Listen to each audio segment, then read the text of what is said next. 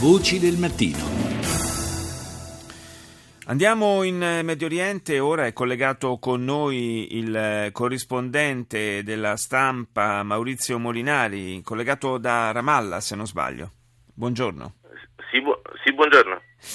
Eh, allora, eh, parliamo di nuova intifada. Sono ormai giorni e giorni che si susseguono gli incidenti, prima a Gerusalemme, poi si sono estesi alla Cisgiordania. Eh, che caratteristiche ha questa nuova intifada rispetto a quelle precedenti?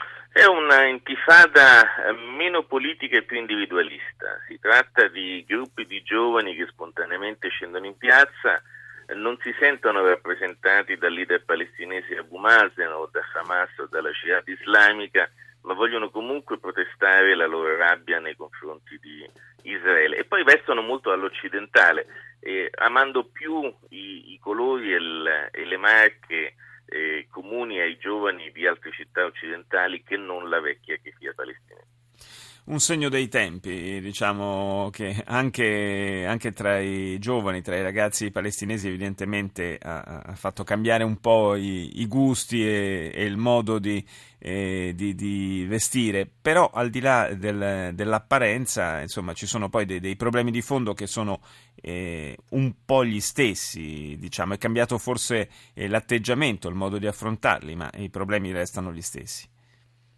Sì, soprattutto perché la battaglia in questo momento è la, la chiave della mobilitazione attorno alla moschea di Al-Aqsa, che è un tema islamico, islamista, quasi jihadista, cioè l'idea di una rivolta di stampo uh, religioso uh, per uh, la Palestina, anziché nazionalista e laico come era alla fine del Novecento con Arafat. E sotto questo punto di vista è interessante perché c'è una sovrapposizione fra modi di fare, di vestire eh, occidentale, pensiamo ad esempio il gel fra i capelli di molti dei manifestanti che hanno sfidato gli israeliani e poi invece motivazioni molto islamiche.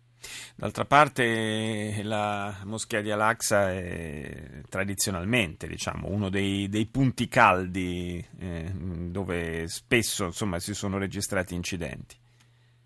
Sì, è un braccio di ferro fra israeliani e palestinesi che investe anche il mondo arabo che considera la moschea di Al-Aqsa il terzo luogo eh, più sacro del, dell'Islam.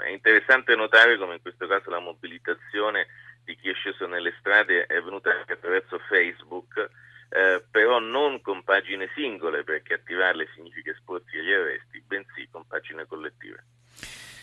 In Israele è, cosa, è un aspetto che mi ha, mi ha un po' colpito del, del, recente intervento del Premier Netanyahu all'Assemblea Generale delle Nazioni Unite.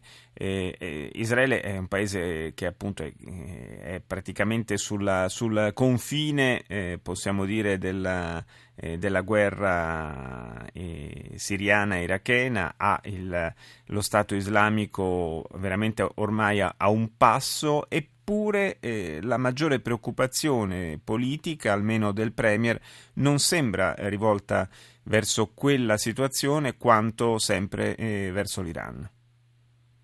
Eh, la lettura che gli israeliani danno di quanto sta avvenendo in Medio Oriente è che ci sono due minacce uguali e parallele, anche se opposte nella loro genesi, ovvero un estremismo eh, sunnita e uno estremismo sciita eh, quello sciita è rappresentato dall'Iran e quello sunnita dallo Stato islamico del califfo eh, al-Baghdadi.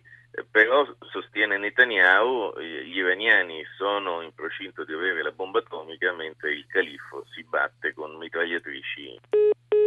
È caduta la linea, è caduto il collegamento con eh, Maurizio Molinari che comunque insomma, era riuscito, riuscito a completare direi il suo ragionamento, quindi i, i timori insomma, eh, di Israele in una scala di grandezza sono maggiori nei confronti dell'Iran eh, per via della possibilità che Teheran si doti di armamento nucleare, come ci ha spiegato Maurizio Molinari, che ringrazio per essere stato nostro ospite.